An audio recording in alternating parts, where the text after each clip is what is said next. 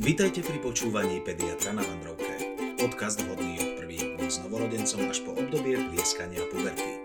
Pre všetkých, ktorí k deťom nedostali manuál. Jeho revírom je zdravotná starostlivosť detí. Jeho tempo je vražedné. Jeho supermi sú vírusy, baktérie a zvýšená teplota. Je nasadení vodne a v noci. Jakub, doktor z detského urgentu na Kramároch. Zdravie našich detí je jeho prácou. Pekné. to sa ti podarilo. Milí posluchači, vítajte pri nahrávaní a počúvaní hlavne ďalšieho dielu podcastu Pediatr na Vandrovke. Ako ste si mohli všimnúť, zlepšujeme sa v úvodoch a každý úvod bude určite špeciálny, vytrhnutý z nejakej populárnej show. Tento bol fantastický, ďakujeme. Môžem napísať, či ste spoznali Áno, a víťaz môže dostať e, tričko OZ za na strome, môžeme o to urobiť súťaž. V každom prípade vítame vás pri nahrávaní a počúvaní teda ďalšieho dielu. Dnes sa budeme zaoberať e, psychomotorickým vývinom bábetiek prvých, prvých koľko mesiacov, Jakub? No tak ja myslím, že e, to zoberieme asi tak do toho roka, dvoch, možno niečo spomenieme neskôr, ale v podstate ten psychomotorický vývin mm, ako taký, čo štandardne pri preventívnych prehliadkách aj v ambulancii skúmame, tak, e, tak to zvykneme do toho druhého roka, minimálne teda sa tomu venovať pozorne. Pokiaľ ide všetko v poriadku, tak samozrejme, aby to neznelo tak, že potom na ten psychomotorický vývin zabúdame, ale je to skutočne dôležité robiť od samého začiatku a, a väčšina tých problémov sa, sa ukáže v tom prvom roku života alebo v tom druhom. Takže toto je to obdobie, ktoré je z tohto pohľadu zaujímavé pre nás. Áno, je to vlastne to, vlastne to dieťatko prvý rok zažije asi najväčší posun za celý jeho život. Áno. Keď tak pozerám na tie tabulky. Je to tak.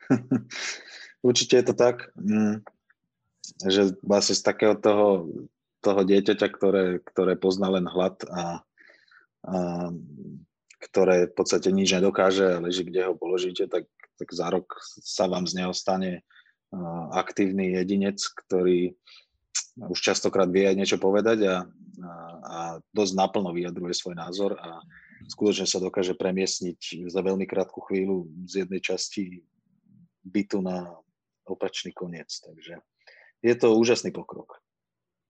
Presne tak.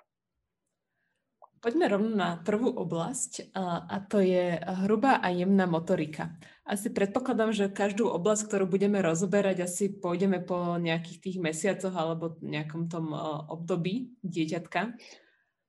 Áno. Uh, hej. Uh, je tu samozrejme aj teda viacej vecí, ktoré hodnotíme v tom psychomotorickom vývine, ale dobre si povedala, že tá hrubá jemná motorika to je, to je niečo, čo, čo je teda základ, alebo jeden z takých tých troch, by som povedal, základných pilierov toho psychomotorického vývinu. A e, okrem tej hrubej jemnej motoriky hodnotíme rozvoj rečí, ktorý prichádza e, trošku neskôr, aj keď do tohto rozvoja rečí patria rôzne zvuky, ktoré deti vydávajú aj vo veku, e, kedy im ešte nerozumieme. A taktiež je to aj rozvoj takých tých, e, to, tých vzťahov alebo sociálneho správania a poznania. Ale teda, jasne, poďme na ten prvý bod a to je tá hrubá jemná motorika, e, kde treba povedať, že novorodenec, to je novorodenecký vek je typický tým, že ten novorodenec si drží tie svoje ruky v pesti a nevidíte ho proste no, vám mávať alebo chytať niečo do ruky. Jednoducho je v takom, je v takom postavení, že má proste tie, tie ruky zohnuté v tej flexnej polohe, čiže má ich zohnuté v tých lakťoch a zavreté peste, vyzerá ako Rocky Balboa v ringu. A, ale keď ideme k takému tomu hodnoteniu, že čo by sme mali vidieť u tých detí z tej hrubej e, motoriky, tak v druhom mesiaci by malo byť dieťa schopné udržať si hlavičku. Čo znamená udržať si hlavičku? Hej, to neznamená, že že si ju chytí vlastnými rukami a bude si ju držať a tváriť sa, že ju má ťažkú, alebo že si ju vlastne teda ako nejakým spôsobom bude podopierať, ale ide o to, že si to dieťa udrží tú hlavičku na tom, na tom svojom krku, že mu proste nepadne, odkvecne dozadu, aspoň nejaké 3 sekundy. Hej. Sú deti, ktoré toto dokážu už v novorodeneckom veku, ale ale štandardne to očakávame od takého dvojmesačného dieťaťa. Proste chytíte ho za ruky, keď leží na chrbte, potiahnete ho k sebe a neostane mu tá hlava vyseť hej, vzadu, ale jednoducho si tú hlavu potiahne samo a bude v tej spriamenej polohe. Hej. Takže tomuto hovoríme, že dvojmesačné dieťa si udrží hlavičku. Potom, keď už teda neskôr také to typické, čo všetci poznajú, že dieťa pasie koníčky, tak to by malo robiť e, v tom treťom mesiaci života. To je v podstate ten, tá, tá poloha, kedy to dieťa e, leží na brúšku a opre sa o predlakte a zdvihne hlavičku. Hej. Ja priznám sa, že vôbec v tom nevidím žiadne pasenie koničko, ja neviem, čo to znamená. To som sa Podľa mňa to je že absolútna nejaká nejaká halus, hej, že... Kde toto vzniklo, neviem. Že, pasie koničky? Netuším. Možno ako, že keby sme, keby sme to dieťa zakryli dekou pod tú polku chrbta a videli by sme ho iba ako je na tých predlakťach, ak dvíha tú hlavu a mu, sa mu tak akože mece zo strany do strany a má tam tie zavreté peste, tak keby sme mu nainštalovali do rúk nejaké opraty a postavili pred neho koníka, tak to vyzerá ako keby sedel na tom vozene a si pácal tie koničky. Ja neviem, skutočne neviem, ale teda takto sa to volá a toto, čo sa tej hrubej motoriky týka, tak toto by to dieťa trojmesačné malo robiť. Hej? Ja, ja, by som, ja by som možno navrhoval to premenovať toho, to pasenie tých koničkov. My sme to volali, že opitý pirát sme to volali doma. Lebo okay. jak, bolo, ba, jak bolo babetko na predlaktiach, zdvihol hlavu, tak ho tak mávalo zo strany na stranu. A my, sme, a my sme mu do toho spievali, že jo, ho, ho, tuhle rundu tačím ja. To by lepšie ano. bolo. Opitý pirát. opitý pirát, dobre. Opitý pirát. Takže opitý pirát alias uh, pasie koničky, alebo opitý pirát pasie koničky na hrbolatej ceste. Mm-hmm. Trojmesačné dieťa. K tomuto mám ešte uh, takú podotázku. Prepač, no. prejdeme k ďalším mementom dieťatka. Predpokladám, že, že to akože pripomínajú tým rodičom aj e, v porodnici a potom následne aj vy v pediatrických ambulanciách, ale v každom prípade myslím, že je dôležité povedať, že toto dieťatko samozrejme, že sa mu tá tie, to svalstvo a všetko to sa mu vyvíja, ale zároveň asi netreba zabúdať, že pri každom, každý deň od toho novorodeneckého veku treba to babetko dávať na brúško, mm-hmm. to, čím si vlastne trošku po častiach možno trénuje aj, to, aj tie svalstvo, aj to dvíhanie.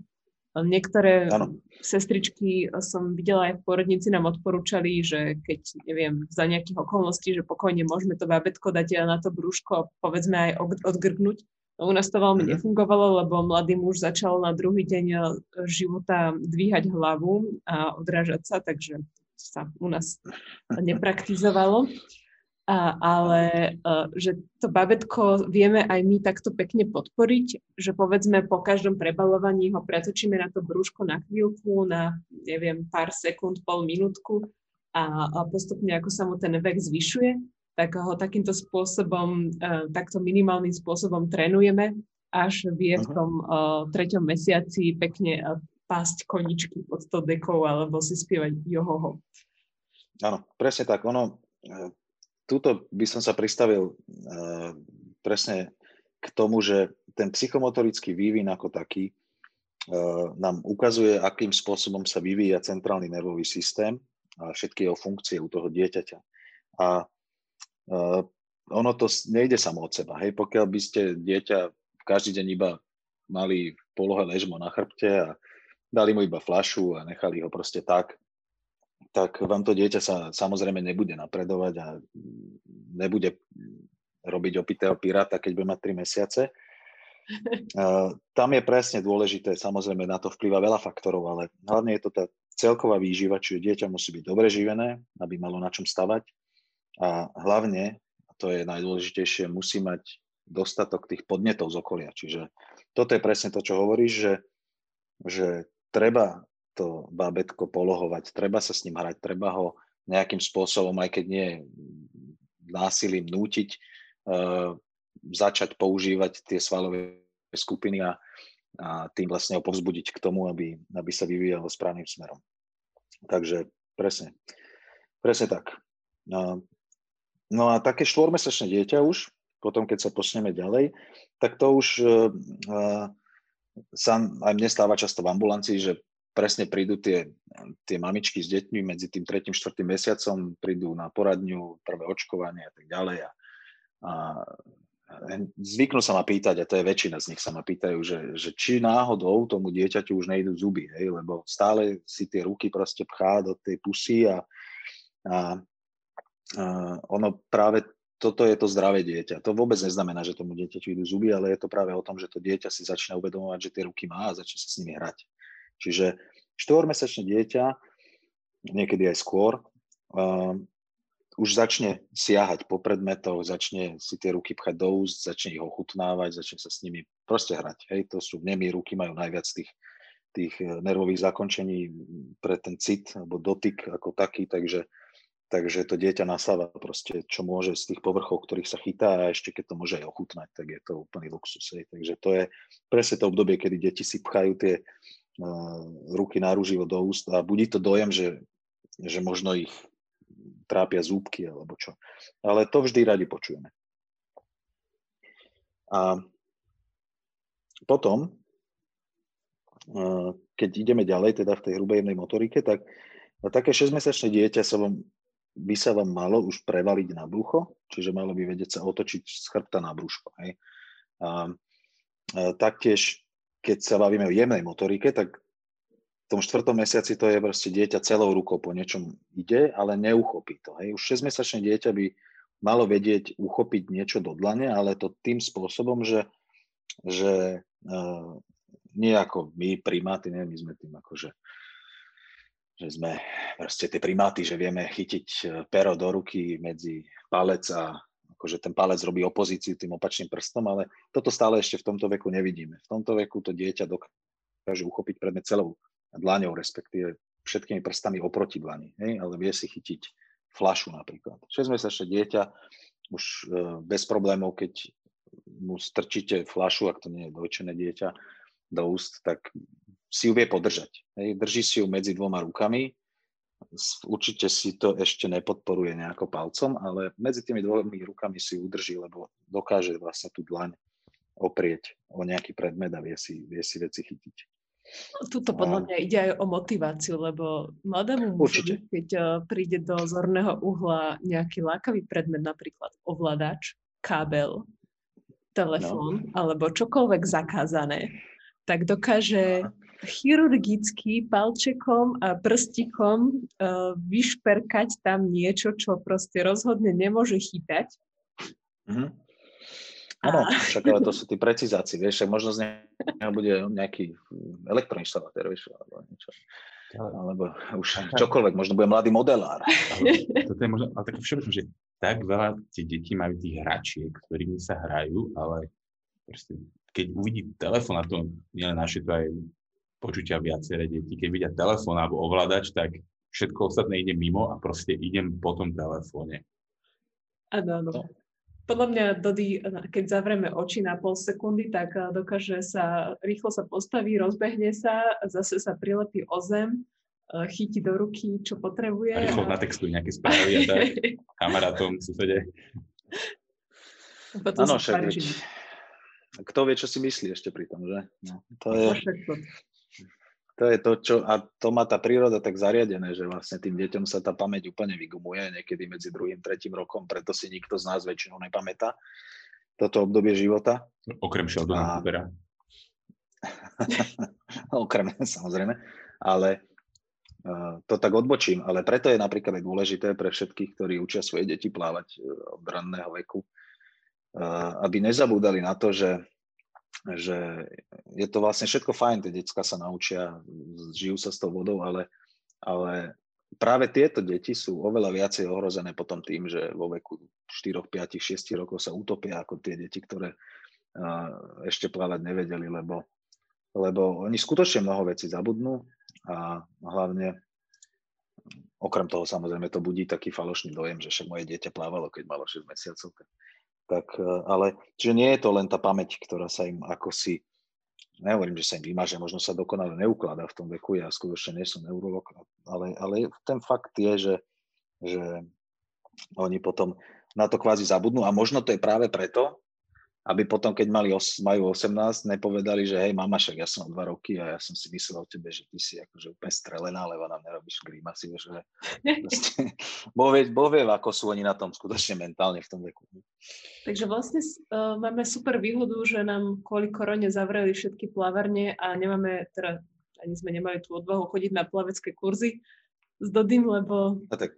nie sú tak áno, možno v istom smere, ale, ale konec koncov nie, ja to podporujem a, a skutočne to a vôbec nie som proti tomu, lebo hlavne to u tých detí rozvíja ten samotný psychomotorický vývin to úžasne podporuje a, a taktiež e, vôbec aj tú interakciu s rodičom, s inými deťmi a tak. Takže no, to je, to je skutočne dobrý nápad.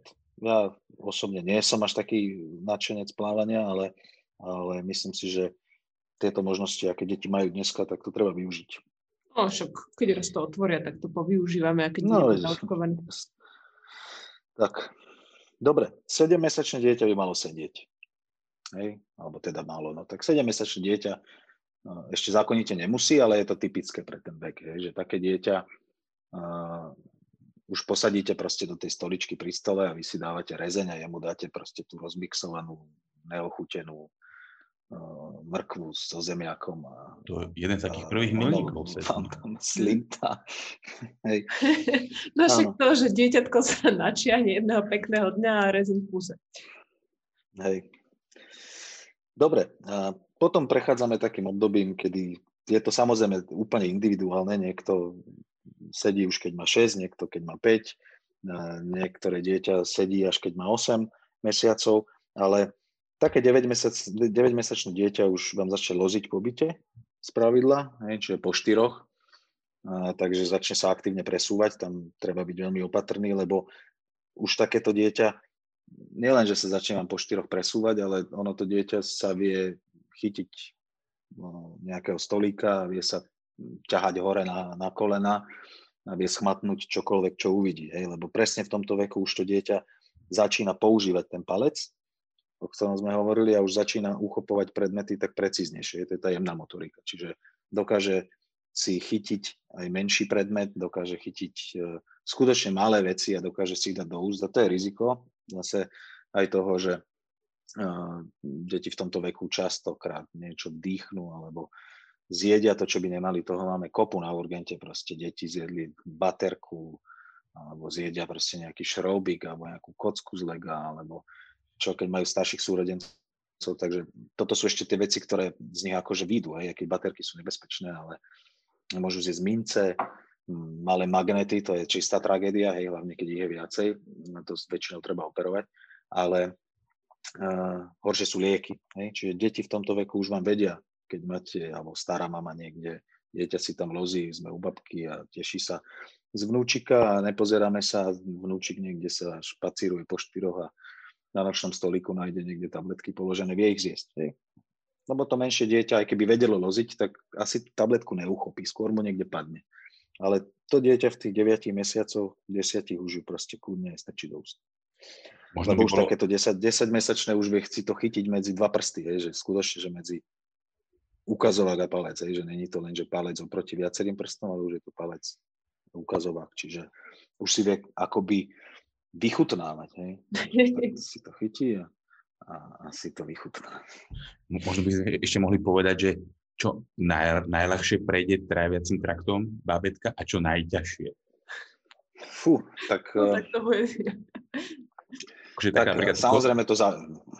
No, napríklad. Ko, kocka lega napríklad. No koc, závisí od toho, že či to je štvorka, šestka, osmička, nejaká kocka to je ale mm, kocka lega je hranatá, čiže to by malo byť teoreticky problematickejšie, ako napríklad niečo gulaté, je, že taká jednoeurová minca? S týmto väčšinou závisí samozrejme od veku, ale pokiaľ to tie deti prehltnú a nestojí to príliš dlho v žalúdku, alebo sa to nenalepí na stenu pážeráka, čo môže byť nebezpečné. A nevidú 2,50 a, vy, a vid, vidíme, že to je už niekde v čreve, tak už tým črevom to proste prejde. Hej?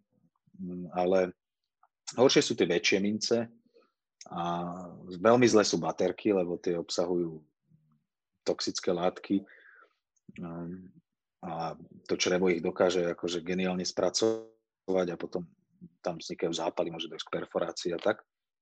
Ale akože pre nás taký najväčší strašiak sú, okrem teda liekov, sú tie magnety. Lebo ako náhle je ich viac ako jeden, tak oni zvyknú hlavne potom v čreve urobiť to, že jeden magnet prejde skôr ako druhý a stretnú sa v tej zákrute a spoja sa vlastne a každý je inde v čreve a ak sa spoja, tak to črevo je medzi nimi. Lebo sú medzi nimi dve steny, hej, v tej zákrute a, a s tým už nikto nepohne. To jednoducho treba operovať, treba to vybrať von, lebo pôsobením tej magnetickej síly a vôbec tej síly, že niečo tlačí na tú jednu sliznicu, tak to skôr či neskôr tá sliznica pustí a, a dôjde potom vlastne k perforácii toho čreva a ide stolica do brucha, peritonitída, zápal pobrušnice a tak ďalej. Akože to je zle. Čiže uh, to je také asi najhoršie. Hej, magnety, baterky, a s tým sa stretávame relatívne často. Čiže ako Takže pozor. som možno upozornila, že s takýmito vecami nerozmýšľať a radšej rýchlo ísť na ten urgent, lebo typujem, že čím rýchlejšie sa to rieši, tak eh, tým je to lepšie. Tým a je to ešte, lepšie. Ešte k tomuto lozivému bábetku, minula som videla taký poučný, ohavný obrázok, tiež to bol nejaká návšteva u babičky. No. Káva na stolíku. Mm-hmm. Horúce nápoje proste, dajte mm-hmm. si to preč od tých detí. To decko je lákavé pre nie ten hrnček a veľmi rýchlo to vie na seba prevrátiť, si myslím osobne. Áno, áno. A bol to škaredý pohľad, teda naozaj škaredý. Nie, to není pekné. Skutočne je to škoda, lebo, lebo to sú práve tie zdravé, aktívne deti, ktoré vás prekvapia tým, čo dokážu a, a neraz sa stáva, toto tiež máme skutočne pomerne často, že tie deti na seba vlastne prevrhnú, lebo oni to chytia, oni to chvíľu držia v ruke, ale za chvíľku ich začne páliť ruka. A málo kedy sa stane, že to proste pretočia opačným smerom, lebo oni sa tam väčšinu chcú pozrieť a ako sa tam chcú pozrieť, tak ich to začne páliť a zrazu sa to proste na nich pretočí a majú zväčša teda popálený hrudník, nezriedka aj krk alebo časť tváre a takisto však oni dočiahnu aj na kuchynskú linku. Keď varíte, treba dávať pozor treba dávať pozor na tie všetky čistiace prostriedky a, a prostriedky na pranie a, a podobne, lebo tieto sava a sí, teda sífa a prostriedky s tým hydroxidom sodným a, a podobne to ich dokáže akože doslova vyžerať. Hej? A z toho bývajú potom ťažké následky. Takže a to málo, málo kto na toto myslí dopredu, hej, lebo to dieťa skutočne vás prekvapí, však to poznáte, aj to spoznáte. Ja to tiež poznám, zo dňa na deň vás proste prekvapí, že zrazu dokáže robiť niečo, čo ešte deň predtým nedokázalo. A je len šťastie, že vám to ukáže v nejakej nevinnej situácii. Lebo vám to môže dokázať práve takýmto spôsobom a zaskočiť vás e, nepríjemne. Takže hej, preto treba myslieť, myslieť dopredu. Lebo také 12-mesačné dieťa už z pravidla robí prvé kroky. Hej. Oni tie deti, keď majú 10 mesiacov, tak oni vedia mnohé uh, sa chytiť nejakého nábytku a vedia sa posúvať takým tým krab, na, štýl, na štýl kraba, hej, že sa posúvam do strany popri niečom, alebo vám skáče one v postielke a ide proste, tak si poskakuje doľava, alebo si poskakuje doprava ale keď mu dáte ruku, tak on urobí pár tých krokov takých nemotorných. Ale 12-mesačné deti, keď majú rok, tak mnohé už vedia urobiť pár krokov aj sami, bez toho, aby ste ich držali za ruku. Čo sa týka teda tej hrubej motoriky. No a ešte, aby som teda tu dokončil túto hrubú motoriku, tak e, samozrejme to sa potom vyvíja celým tým rokom, ale práve z pravidla dvojročné dieťa už vie chodiť hore po schodoch alebo aj dole po schodoch samo. Hej? E, nemyslím, že tak, že ho za ruku, lebo to aj to ročné alebo 14-mesačné, 15-mesačné dieťa po schodoch si zoberiete, len väčšinou vám na tej ruke vysí. Ne? A tam zase treba byť opatrný, to odbočím. Tieto deti, ktoré vám vysia na rukách. A veľmi častá vec, s ktorou chodia deti na urgent k nám, volá sa to, že pronácio dolorosa a to je proste to, že vy to dieťa držíte za ruku, to dieťa má tú ruku vlastne takú stýčenú hore k vám, lebo však on je maličké, vy ste vysoký a ťaháte ho za tú ruku a môžete ísť napríklad po schodoch, alebo ho rýchlo, silnejšie potiahnete, alebo nastupujete do, do trolejbusu, alebo niekam proste idete a potiahnete, tak sa často stáva u týchto detí, že mu vyklbíte hlavičku vretenej kosti, hej, ktorá je vlastne v tom lakťovom klbe. A oni tie deti potom držia tú ruku v tej pronačnej polohe, čiže vyzerá to, ako by vlastne tak vysela iba pri tele a vôbec nepoužívajú, lebo ich to bolí. A je to akože banalita, hej, ono to vyzerá tak drasticky, že dieťa mi zrazu prestalo používať ruku a plače, ale na to je taký elegantný manéver, ktorým to viete v podstate nahodiť naspäť a tak, ako to má byť. A, čiže to je otázka pár sekúnd, väčšinou, to, väčšinou sa to dá bez problémov nahodiť. Čiže keď sa vám niečo takéto stane, tak treba ísť čo najskôr to nahodiť naspäť. Lebo ak to necháte dlho vyklbené, že si poviete, že však asi to nepoužíva, lebo neviem, asi sa udrel, ale tak keď nevie, nevie, nepamätáte si, že sa udrel, ale mohli ste ho potiahnuť, tak nečakajte, lebo keď to opuchne, tak potom sa to ťažšie nahadzuje a niekedy to skončí tak, že tá ruka sa dáva do takého závesu, aby sa vlastne nepoužívala a s odstupom času, týždňa alebo desiatich dní, keď ten opuch potom ustúpi, tak až potom sa nahadzuje naspäť, alebo sa to samo vlastne zreponuje.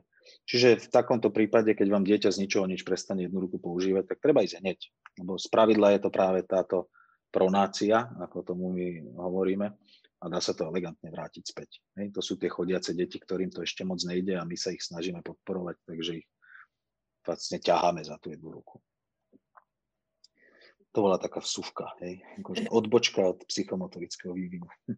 V hrubej motorike, kým sa k tomu ešte toto vraciame, by som mala no. dve otázky, ktoré sa nás ešte uh-huh. Alburusa a možno aj rady nejakých prerodičov. A dieťa začína buď sedieť, alebo chodiť. Pochopiteľne, že nenecháme proste to dieťa sa nejak extrémne doudierať. Máš nejaké rady na, pre rodičov, ako plus minus nejak to dieťa um, nejak chrániť alebo naučiť, aby si, neviem, neotrieskalo hlavičku.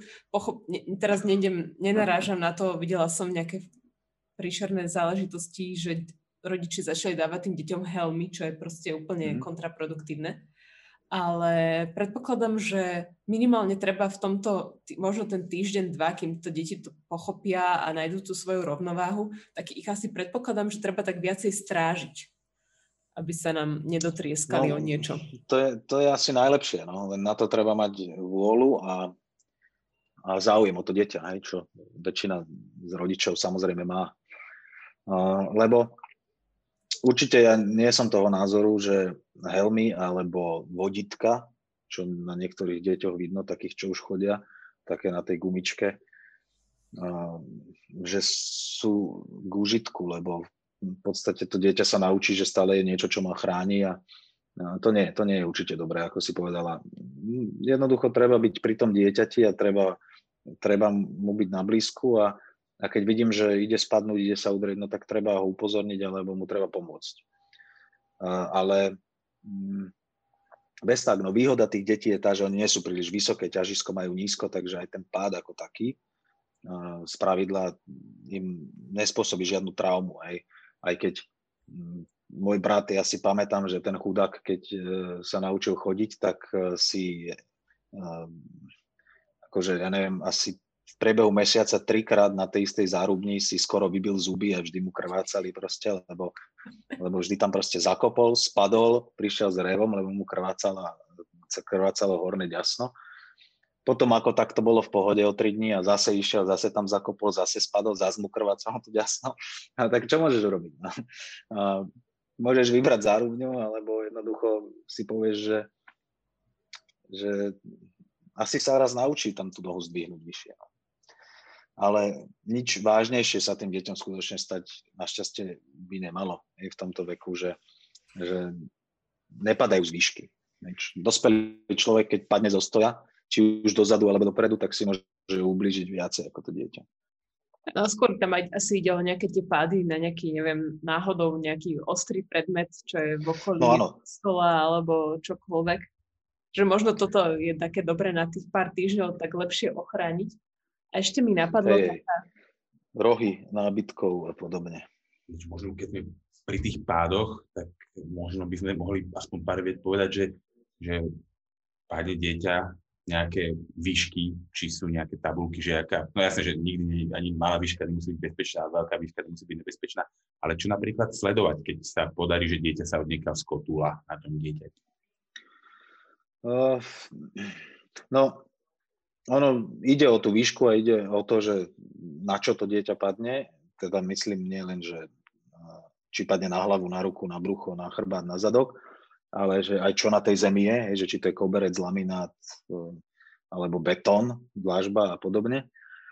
Ale nič, tak zjednodušenie proste, mm, ak to dieťa padá z vlastnej výšky, čiže má to dieťa, neviem, 75 cm alebo 80 a padne z postele, ktorá má 75-80 aj ten matrac alebo 70 cm, tak z pravidla sa mu nič nestane.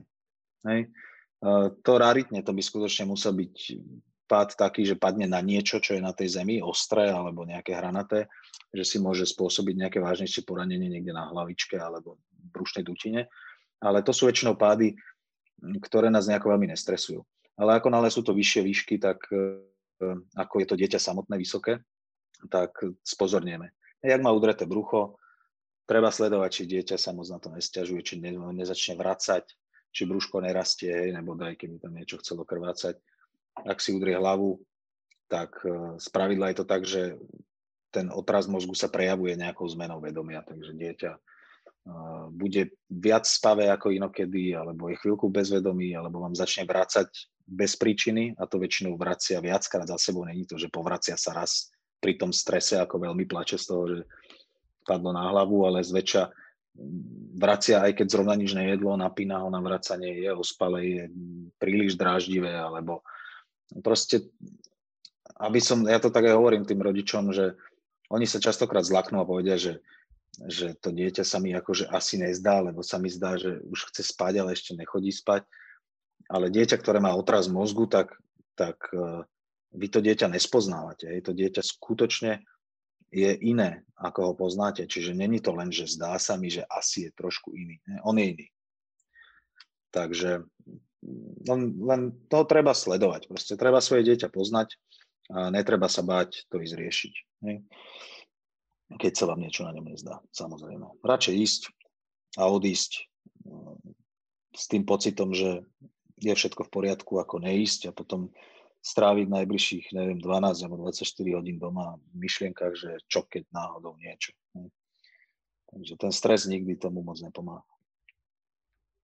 Ešte dajme takú veselšiu, teraz mi napadlo, čo taký ten strašiak tých 90 rokov, alebo kedy to sem prišlo, tie prapodivné pavúky, čo sa do toho nasadzali, bábetka, ktoré ešte nevedeli chodiť, ale zároveň uh, utekali po celom byte, lebo asi, neviem, rodičia ich chceli zabaviť alebo udržať v nejakom bezpečí. To je taký ten prístroj, že dáš dovnútra dieťa, je to na koliečkách a ono po špičkách sa odráža?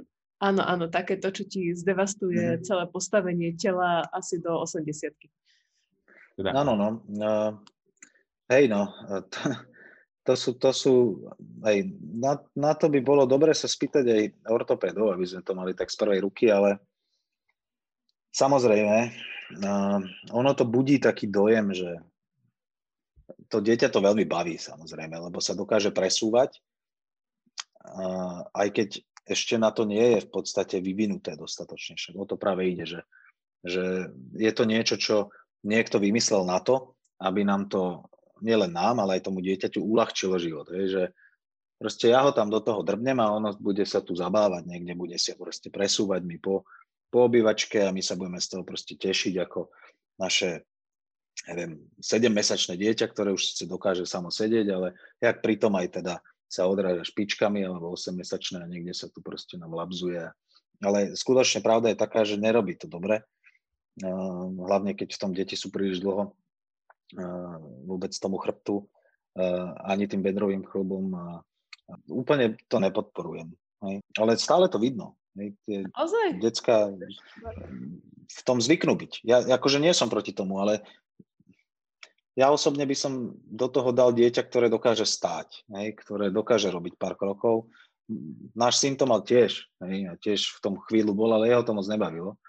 Nie, je to, je to niečo, čo, čím chceme oklamať ten prírodzený vývin a nemyslím si, že mu to úplne prospieva. Ideme na nejakú ďalšiu oblasť? No môžeme si povedať niečo o rozvoji reči, napríklad. Akože keď novorodenec v piatom dni povie, hej mama, daj mi mlieko? áno, áno. Hej, no však novorodenec e, vlastne nevie nič iné povedať, len mama daj mi mlieko. A okrem toho v podstate len plače. Áno, to je typické. Hej, novorodenec v podstate len plače. On, keď aj vydáva nejaké zvuky, tak uh, to nie sú zvuky, ktoré by uh, akože, ktoré by vydával s nejakým vedomím alebo s nejakým cieľom niečoho. Hej, že, že poviem ne, nejaký ten hrdelný, nejaký, nejaké E, alebo U, alebo A, alebo čo, alebo takéto to dú, hej, tak mm, to už potom neskôr to dieťa sa naučí v tom neskôršom veku, že e, vydáva zvuky, ktoré síce nepripomínajú žiadne slova, ale cítiť za nimi nejakú emóciu.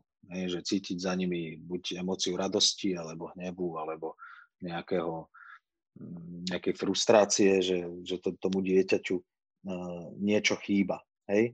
A to z pravidla už niekedy v tom 3. 4. mesiaci to, to už začíname vidieť. Hej? Že, uh, samozrejme to je, to je vek tretí mesiac, kedy dieťa už sa smeje. Hej? usmievať by sa malo už v druhom, ale tak to je zase už ten iný aspekt, to už je ten rozvoj toho sociálneho správania alebo cítenia. Ale čo tých zvukov sa týka. Takže mm, dieťa z pravidla v tom treťom mesiaci skutočne začína byť hlučnejšie, ako bolo dovtedy. Pokiaľ vám dovtedy furt nerevalo z nejakého dôvodu. Začína byť hlučnejšie inými zvukmi ako plačom, tak, aby som to povedal správne. Čiže v tom treťom mesiaci už to dieťa vydáva zvuky a vydáva ich nevždy preto, že niečo, niečo za tým je, že by chcelo upútať e, pozornosť rodiča, alebo by si chcelo niečo vypýtať, to vôbec nie. Ale skôr to dieťa objavuje ten zvuk, zistí, že dokáže nejaký zvuk vydávať a preto je to častokrát komické, že proste dieťa v tomto veku, niektoré deti vykrikujú v tomto veku, proste kričia nahlas, vydávajú zvuky, aby nechápete prečo. Vy myslíte si, že možno si z vás robí srandu, alebo čo. A úžasne o to baví. Lebo ich proste baví to, že, že zistili, že dokážu tie zvuky vydávať. A dokážu vás tým prekvapiť. A aj, aj v situáciách a v nočných hodinách napríklad, kedy by ste to absolútne nečakali. Myslíš hodiny spevu medzi 4. a 5. ráno, kedy sme počuli z postielky.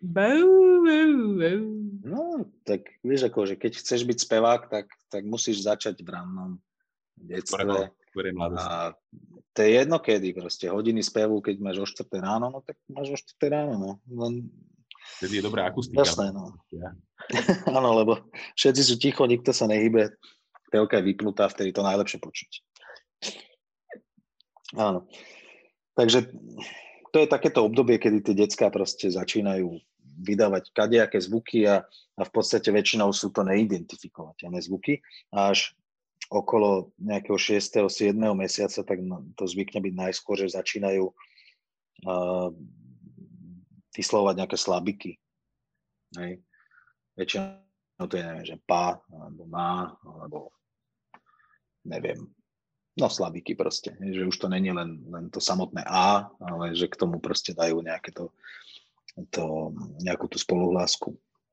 A v zápäti na to o mesiac alebo o dva sa vám môže stať, že, že váš syn, ktorý sedí s vami za stolom už, hej, lebo však už sedí 7-mesačný a, a dávate si ten obed a on tam okrem iného teda s tou mrkvou a s tými zemiakmi má tam aj svoju flášku, v ktorej má tú dojčeneckú vodu a, a ty si dávaš pivko k obedu a on ti povie, že pivko.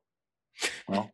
A to sú tie dvojslabičné slova, ktoré tie deti začínajú hej, hovoriť najskôr teda z pravidla. To je, že 7 mesiac, 8 mesiac, 9 mesiac, tak skôr ten 9. Hej. K tomu roku sa to blíži, že začínajú používať tie dvojslabičné. Uh, určite to je jedno z prvých slov je pivko, to je jasné. To, to viem z vlastnej skúsenosti. A Neviem, potom sú tie slova ako vínko. mama, vínko, vínko, hovno, áno, hovno to je, alebo auto. U nás, u nás to bolo, myslím, práve tak, že prvé bolo auto a potom bolo pivko a potom bolo, niekde tam bolo mama a niekde bolo tata, či alebo tata ani nebolo, to myslím, že otci a tak. Takže, ale to prichádza okolo toho roku, alebo od 9 mesiacov vyššie.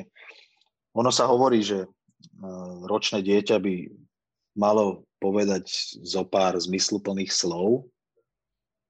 Čo sú to zmysluplné slova? Môže povedať, že dom, môže povedať to auto a tak. Ale úplne by som nebol v tomto striktný. Lebo sú deti, ktoré začnú rozprávať, keď majú dva roky. Aj takéto slova. Niektorým sa proste nechce.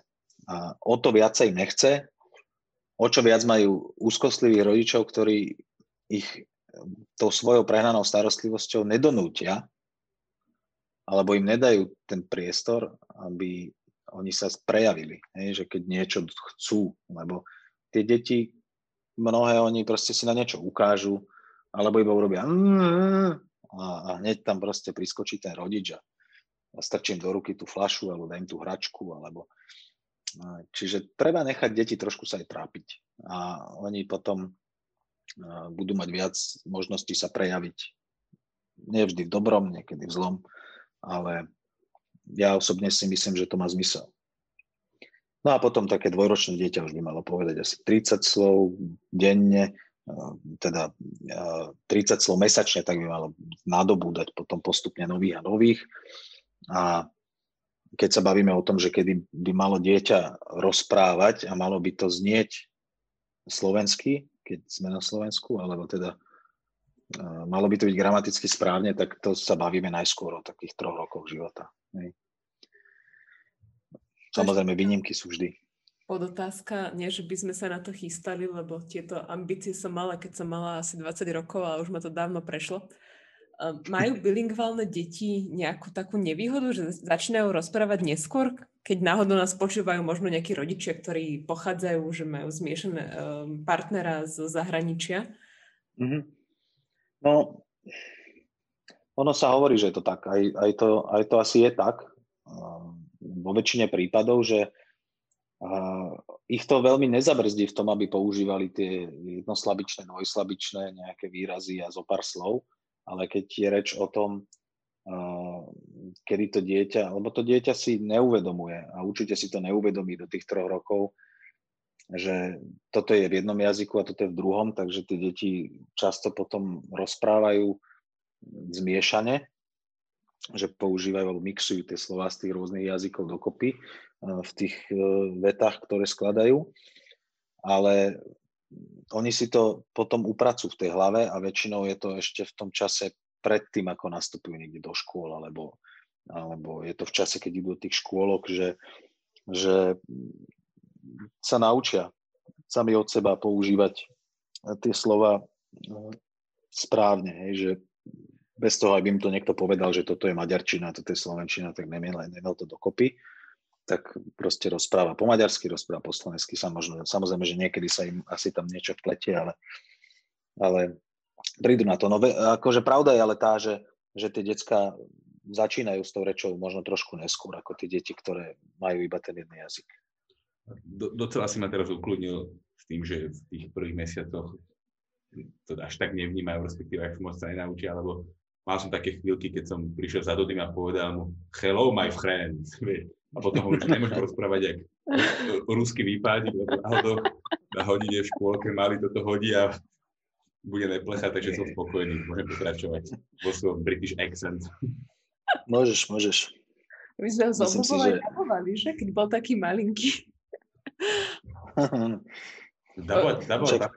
Dabovali sme ho ale v rôznych jazykoch, väčšinou v angličtine alebo v španielčine a bolo, bolo to celkom srandom. väčšinou jeho odpoveď bola ah, daddy, I don't know. A to mal tak tri mesiace. Teraz už by nám povedal kade čo iné, čo si o nás myslí. Teraz mm. tak pozriem. Čo? Verím. Áno. No. Ale teda deti, aj keď no, to zdôrazním, že, že oni, oni, aj keď ešte nevedia dobre hovoriť, tak, tak uh, oni častokrát majú taký ten svoj žargón, hej, že uh, uh, si vymýšľajú slova, alebo tie slova sú absurdné, to, to je podľa mňa najkrajšie, jedna z najkrajších vecí v tom detskom veku. To ja som si maximálne užíval. A, a nahrával som to a niekde to mám nahraté, akým spôsobom, akými názvami dokázal ten náš syn pomenovať niektoré predmety, zvieratá, veci, ako mal strašne rád noníky na miesto koníkov a, a chrobačiky boli bobačiky a, a akože vy to nakoniec to pochopíte, čo vám chce povedať. Ale to nie je len o tých, o tých predmetoch alebo veciach, ktoré pomenúva, alebo zvieratka, ale a, oni častokrát si blabocú svoje, ale blabocú to s tou emóciou už, už v tom veku toho roka a viac, že, že z toho, čo vám rozprávajú, keď vôbec nerozumiete, tak viete, že či uh, vám niečo hovoria s láskou, alebo či sú nahnevané, alebo, alebo či vás s niečím vydierajú, alebo proste po niečom túžia. Dá sa to krásne už vtedy oddiferencovať, ak ich počúvate. Hej. A to asi je to sranda. Tomu sociálnemu rozvoju a správaniu. Nie? Čo máme ako... Áno, to sa už asi tak istým spôsobom tam, tam prelína. Hej? Že jasné, to sa asi, veď na čo slúži reč, hej? tak všetci si myslím, že do istej miery trpíme samomluvou, hej, keď sa aj nerozprávame sami so sebou nahlas, tak v tom duchu asi áno. Ale tá reč na to je fasa a priori slúži na, že sa potrebuješ porozprávať sám so sebou, ale tuto ráno si diškuruješ s polročným tuto um, moliacim sa človečikom a mu povieš, no čo môj, tak čo, dáme si kávu? No dajme si kávu. Hej. Áno, však veď, a čo on na to? Však súhlasí, ne? No jasné, jasné. Väčši, väčšinou No, to je super. To je super. Čo je pri ňom horšie, on by si aj dal, keď na ne pozerám. Ale to, to, je, e, to je, vážený posluchači, ďalšia téma, ktorá nás čo, čo chvíľa čaká a to sú prikrmy a dokrmy a šťuchance do babetiek. Môžete sa tešiť. Áno, to je osobne moja najobľúbenejšia téma. Tak strašne mám rád, že radšej by som asi vypil pol litra Nutrilonu, ako by som o nej rozprával, sa priznám. Ale budeme sa aj tomu venovať. A poďme teraz tak, akože teda už si povedať niečo o tom rozvoji sociálneho správania, ale nie je toho veľa, ale, ale lebo to ide tou svojou cestou tiež, ale keď sa bavíme o tom sociálnom kontakte ako takom, však to súvisí aj s tým vývojom jednak tých očí a toho zraku toho dieťaťa, že to dieťa, keď sa narodí, tak proste vidí nejaké čierno-biele machule, svetlo tma a skôr počuje ten hlas tej matky alebo toho otca, toho blízkeho, a vníma ten dotyk a nejakú vôňu, ale až okolo toho 5. týždňa života skutočne začína taký ten kontakt medzi matkou a dieťaťom, kedy sa vám to dieťa pozrie do očí a mm, samozrejme mnohí, mnohí, mnohé mamičky si myslia, že už akože ich 7-dňové dieťa sa im pozera do očí a chce im povedať, ako ich strašne ľúbi. Ale a to je, všetko, to je všetko pekné, ja im vždy poviem, že áno, je to tak, lebo ono vás naozaj ľúbi. Ale pravda je taká, že, že to dieťa, ktoré má týždeň, tak asi vôbec nevie, že sa vám pozera do očí.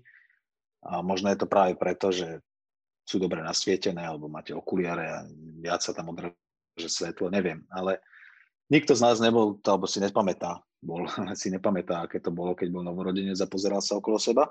Ale pravda je taká, že okolo toho 5. týždňa, hej, ten kontakt taký, že to dieťa skutočne zafixuje ten pohľad na tú matku alebo na toho otca na tých ľudí okolo a začína nadvezovať kontakt. Hej. Potom neskôr, uh, a to je krátko neskôr potom, to je v priebehu toho druhého mesiaca, kedy to dieťa už, keď si v tom svojom zornom poli všimne tú blízku osobu alebo, alebo tú tvár, ktorú pozná, tak sa napríklad usmeje. Hej, že, alebo vydá nejaký zvuk, ktorý pripomína radosť alebo vzbudzuje vo vás takú tú emociu radosti, že to dieťa je rado, že vás vidí, alebo Samozrejme, to môže byť, že není rado, že vás vidí, Ale to býva tak ten 6. 7. týždeň, hej, že, že keď už tie deti, ktoré majú dva mesiace, tak už niekedy začnú plakať hej, na tej poradni, keď ich vidím. Že všetko je v poriadku, ale keď už ja prídem na ten stôl, tak ešte tie dvojmesačné väčšinou sú fajn, ale potom už si to nejako akože pamätajú, že keď prídu a majú 3 mesiace, alebo teda pred 3, 3, 3 mesiacmi sú, tak už keď ma vidia, tak nie všetky sa už tak akože pohodičke usmievajú. Hej, však vidia tam, pozerajú sa, ležia, vidia tú matku, vidia mňa, vidia matku, vidia mňa, ale potom asi niekde si povedia, že však ale doma je to matka iný otec, hej? Matka iná, tak, tak sú z toho také zmetené a začnú proste trošku akože skôr vydávať tie emócie takého, takého zdesenia. No. A... No, tak záleží, že aký si typ, lebo náš Dody minule našu pani blondiatú doktorku Milu vykmasal za vlasy, usmiel sa na ňu a podľa mňa ju chcel zbaviť asi, alebo ja neviem.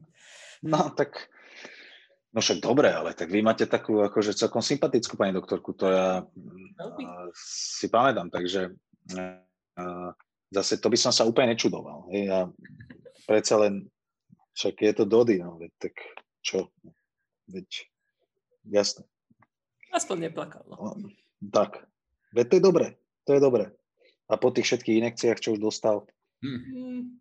to je radosť potom, keď sa usmievajú tie deti na vás, ešte keď prídu k vám, ja neviem, majú rok, tak tie deti, čo majú rok a sa na mňa usmejú, tak ja si hovorím, že to je zázrak vôbec, hej, lebo a ešte keď sú to dievčatá, ktorým som ešte, ktorým som ešte aj náušnice strieľal do uší, že proste inekcia, inekcia, inekcia, inekcia, jedno ucho, druhé ucho, inekcia, inekcia a ono sa na vás ešte po roku usmieva.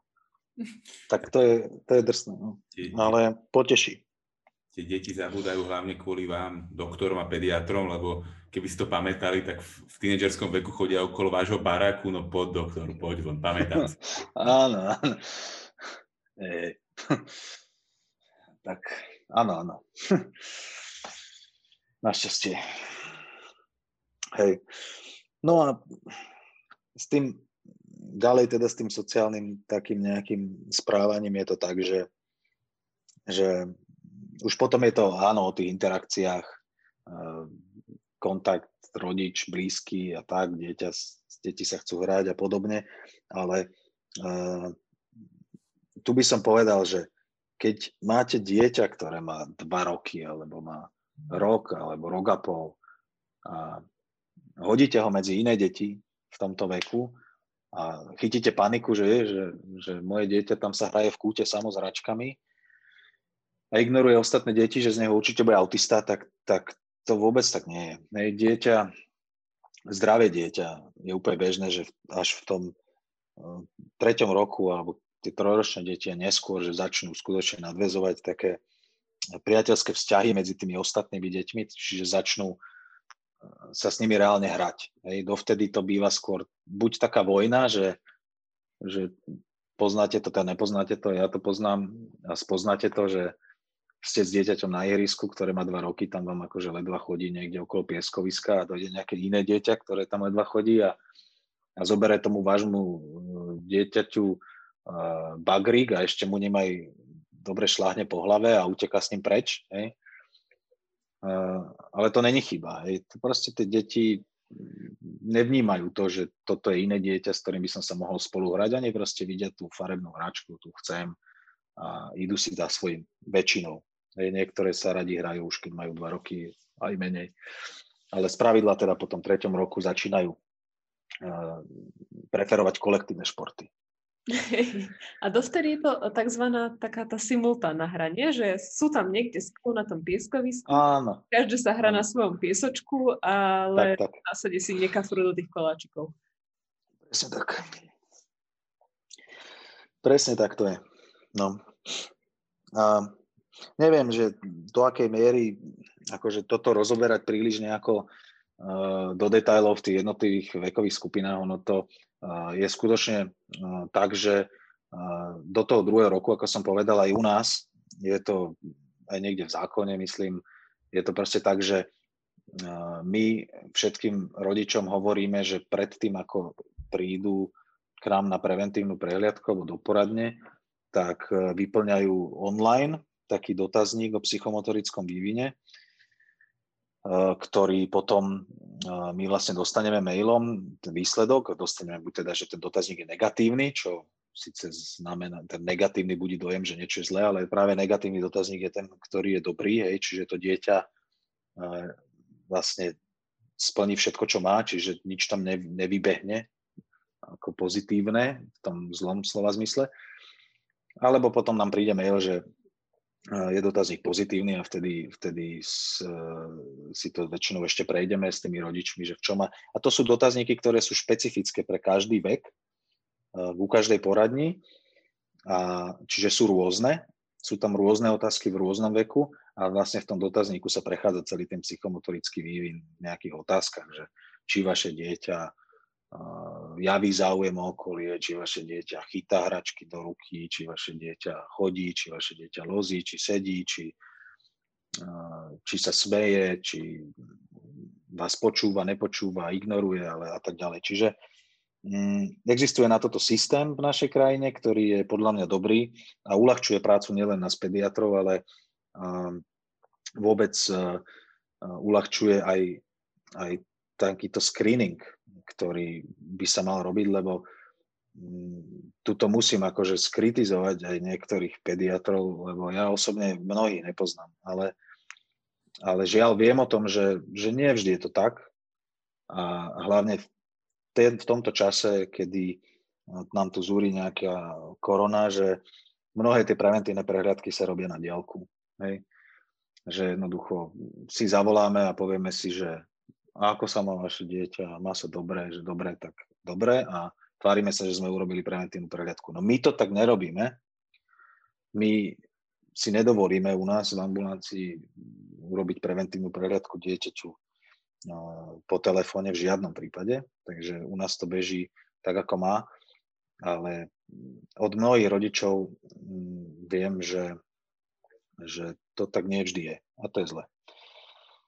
Takže systém je, hej, systém funguje a tieto dotazníky skutočne sú dobré a sú nám veľkou pomocou, takže uh, chválim to. Hej. Uh, existuje, existuje tu istý nejaký takýto, takýto systém, ktorý, ktorý treba spomenúť. Zvyknete aj uh, tak jemne aspoň eh, úvodzok kontrolovať tých rodičov, lebo teda my taktiež vyplňame takýto dotazník o psychomotorickom vývoji dieťaťa a, a akože väčšinou proste vieme z brucha odpovedať na tie otázky, ale viem, že zo začiatku minimálne som normálne musela to dieťa chytiť do rúk a nejak sa na neho pozrieť alebo ho skontrolovať, že či, to, či robí to, na čo sa tam dotazujú. Áno. Že... Ono je to tak, že mnohokrát hej, viem, čo chceš povedať, že mnohokrát aj, tí, aj, tí, aj tie mamičky povedia, že viete, no, že niektoré otázky som nevedela odpovedať, lebo proste že my to s tým dieťaťom, akože my to s ním nerobíme, alebo že alebo som to nepochopila. Máme tam jednu čo... otázku, že plače vaše dieťa viac ako iné deti pri prebalovaní? Áno. to Lebo to sú také subjektívne veci. Že... Hm tak eh, neviem.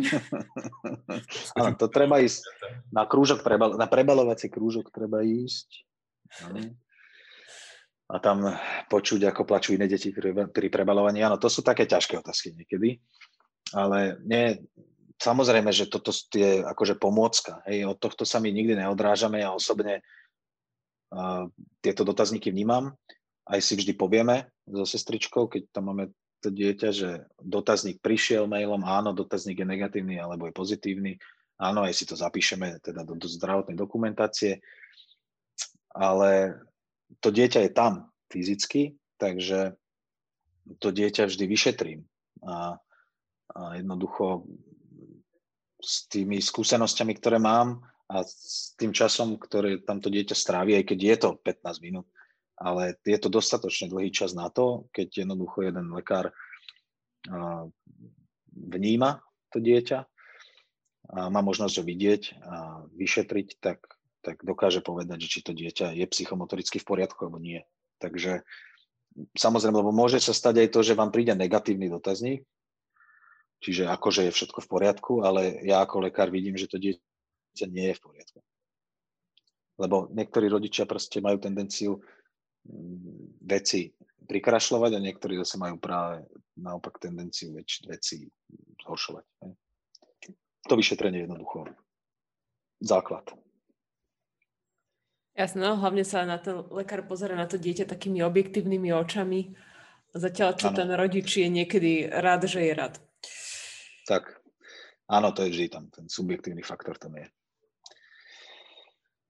Takže tak, no a neviem, no na, na záver by sme si mohli prejsť skutočne e, zo pár bodov, ktoré, akože nechcem nikoho strašiť, ale to volá sa to, že negatívne mílniky v tom psychomotorickom vývine a to sú, to sú jednotlivé, alebo jednotlivé schopnosti e, dieťaťa, ktoré by malo do istého veku byť schopné urobiť, alebo malo by v tom psychomotorickom vývine dosiahnuť.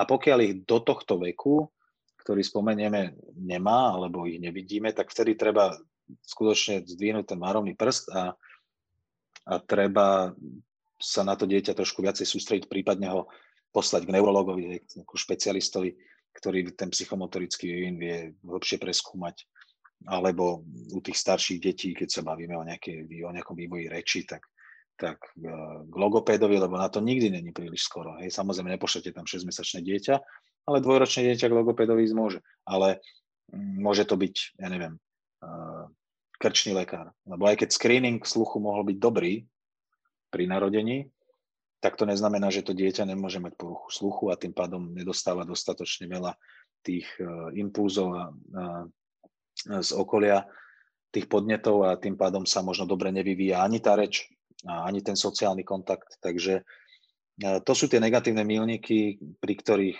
jednoducho treba e, byť v pozore a to sú veci, ktoré aj keď možno niekedy to 7-mesačné dieťa nesedí a my vieme, že už by malo, ale ešte ako lekári sa nestresujeme a nestresujeme ani tú matku, ani toho otca, lebo vieme, že ešte máme istú rezervu, dokedy to dieťa by to malo byť schopné a dávame si to do súvislosti aj s inými schopnosťami a, a nepanikárime. Hej?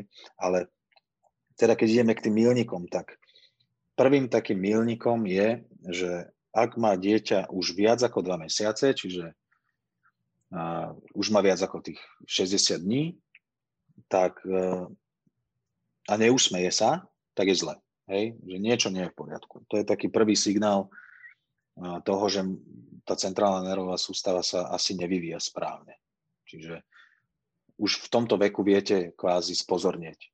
Ale priznám sa, že s týmto som sa aj osobne ešte nestretol za tých 10 rokov, že by som mal nejaké dieťa, ktoré by som v takomto veku sám zdiagnostikoval, hej, že, že sa na mňa neusmeje alebo sa nesmeje na, na rodičov. Tak. Čiže buď to boli deti, ktoré už boli narodené s nejakou rodinou vývojovou chybou alebo s nejakou uh, detskou mozgovou obrnou a uh, sa predpokladalo, že ten psychomotorický vývin nepôjde správne. Alebo tie zdravé deti, proste, ktoré ja vydávam aj v ambulancii, tak, tak zatiaľ teda ma v tomto veku nejako nepre, neprekvapili, je tam nepriaznivo. Čiže to je ten druhý mesiac dovršený, dieťa by sa malo usmiať. Uh, ďalším takým milníkom je, keď sa dieťa po treťom mesiaci nedvíha na predlaktie. Hej. To je ten opitý pirát. Čiže opitý pirát, tretí mesiac. Ak sa dieťa po piatom mesiaci, ak sa mu nepodarí teda po piatom mesiaci uchopiť predmet. Hej. Není to medzi palec a ukazovák, ani to není medzi palec a ostatné prsty, ale malo by vedieť si proste uchopiť, že si, keď leží na bruchu a má okolo, seba, okolo seba rozhadzané nejaké hračky, tak malo by si vedieť nejakú uchopiť, alebo keď mu proste dáte do dlane hryzatko alebo už čokoľvek, nejakú blbosť, s ktorou sa to dieťa hraje, tak malo by si ju vedieť do tej dlane zavrieť a proste si ju chytiť. Spravidla si ju stačí do úst. Ďalším milníkom je, keď dieťa po 8 mesiaci dovršenom nesedí bez opory. Čiže nie, že sedí opreté o gauč alebo o váš rudník, ale proste keď ho dáte do sedu na zemi, tak malo by vedieť sedieť. Hej? Ale nebavíme sa o tom, že musí sedieť pol hodinu a pozerať správy, ale stačí, že proste bude sedieť chvíľu, hej, 30 sekúnd, minútku. Potom ho to aj tak prestane baviť, lebo prečo? Hej, keď môžem sa dať na brucho, na chrbát, loziť, otáčať sa a podobne. Takže, ale to je ten milník 8 mes- po 8 mesiaci. Ďalší je, ak po 9 mesiaci dieťa nelezie, čo by som teraz rád povedal, že sú deti, ktoré vôbec nelezú, čiže nebojte sa. Sú deti, ktoré sedia a potom stoja. Hej, a medzi tým je proste len, že tu sedím, tu sedím, tu sedím a tu sa postavím z toho sedu, hej, že dieťa sa nakloní dopredu, niečo sa chytí v postielke a vyťahne sa hore. Ale skutočne sú deti, ktoré, ktorým sa loziť nechce. A neznamená to, že sú nejakým spôsobom choré alebo niekde zaostávajú. Dieťa po 10. mesiaci by malo už chytať predmety medzi palec a ukazovák a dieťa po 12. mesiaci by malo vedieť vysloviť nejaké slovo. No, to vysloviť nejaké slovo, to sa nášmu synovi podarilo, myslím, až niekedy tesne pred druhým rokom života, takže a ešte teraz, ja neviem, dneska tuto si písal domácu úlohu z prírodovedy a ja keď som čítal tie vety, tak ja skutočne niekedy pochybujem, že, že on akože normálne, že, že to píše po slovensky. Ale to nie, že by, akože on nevedel, o čom píše. On tomu rozumie, ale ja tomu nerozumiem. Ale nie, že roz, rozpráva, rozpráva pekne, len všetko je v poriadku. Ale chcem povedať, že, že není to proste tak, hej, že sú to negatívne milníky, ktorý, pri ktorých spozornieme. Hej? A pokiaľ nebodaj sa nám tam stretne viac vecí ako len tá jedna, tak skutočne treba byť e, na pozore a neváhať to dieťa poslať nejakému špecialistovi, aby sa ďalej vyšetrilo. E, po 13. mesiaci by dieťa malo stáť. E, neznamená to však, že musí stáť akože úplne samo o sebe, hej, že ho postavíte do stredu miestnosti a bude stáť. Proste by malo stáť. Môžete držať za ruku pri tom napríklad. Po 15. mesiaci dieťa by malo chodiť najneskôr. To tiež neznamená, že s vami prejde 5 km prechádzku hej, po Vinohradoch, ale jednoducho sa prejde krížom, urobí 5, 6, 7, 8, 10 krokov a, a teší sa z toho, hej, a nezapikuje to niekde hlavou potom do steny. Čiže je dostatočne motoricky zrelé na to, aby vedelo urobiť tie kroky a potom si napríklad sadne. A dieťa po druhom roku veku by malo hovoriť v krátkých vetách. A tam sa opäť vrátim k tomu nášmu synovi, ktorý eh, v tejto sfére v tom čase eh, úplne nenapredoval, ale to bolo možno práve tým, že, že mm, on chodil do jasiel, chodil úplne maličký a, a tam to bolo všetko v angličtine a bol z toho taký chudák popletený, ale, ale dobehol to. Takže toto sú tie negatívne milníky, ktoré aj spolu s tými ostatnými vecami bližšie, možno ešte viac, ako sme tu hovorili, si, keď tak viete pozrieť aj na, na stránke mojapediatria.sk, kde je to zhrnuté do tých období aj jednotlivých e, od e, novorodeneckého veku až po 6. rok života dokonca. E, to spracoval kolega Kamil. A mm, keby vlastne čokoľvek, tak možno ešte o tom budeme hovoriť potom v ďalších častiach. Takže neviem, vás napadá niečo, čo by sme ešte k tomuto dodali a som otvorený všetkému, ale osobne sa priznám, že moje mentálne e, schopnosti a to, čo ja som mal nejak nastavené a pripravené, tak to som vyčerpal. Ja si myslím, že sme to fantasticky pokryli a budeme určite radi, keď ešte v ďalších dieloch sa nám naskytne možnosť uh, mať tu možno nejakého špecialistu, ortopeda, fyzioterapeuta, niekoho, kto sa týmito babetkami aj malými deťmi zaoberá možno viacej do hĺbky, do istého smeru.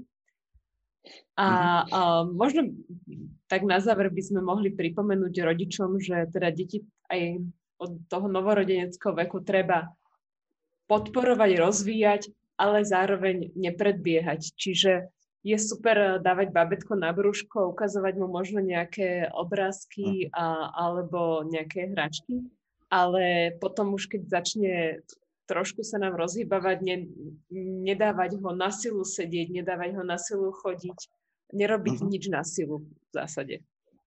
Presne tak. Uh, áno.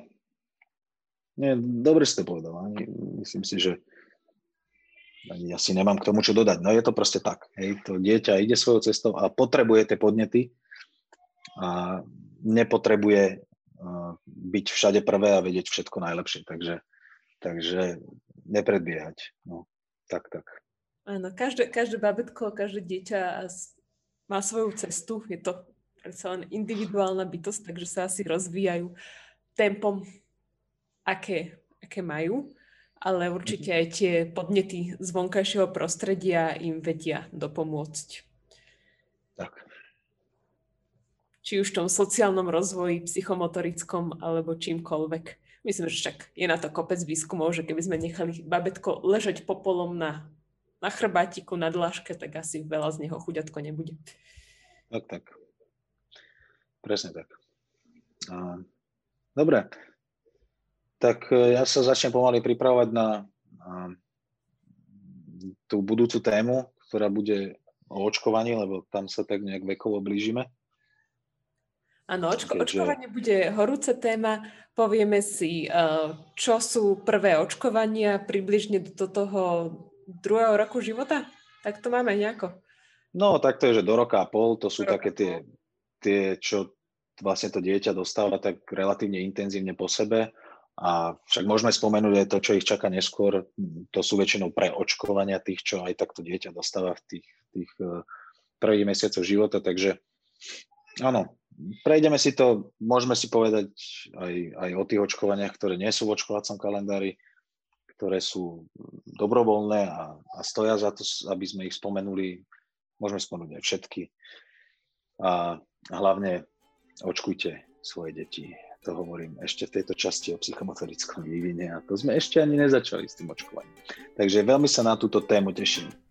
Budeme sa vám tešiť aj my a určite aj vy, naši drahí posluchači. Počúvali ste ďalší diel podcastu Pediater na Vandrovke. Ďakujeme vám za vašu priazeň. Ďakujeme. Ahojte. Ja, čaute. Počúvali ste podcast Pediater na Vandrovke a to vďaka občianskému združeniu Koza na strome a moja pediatria.sk.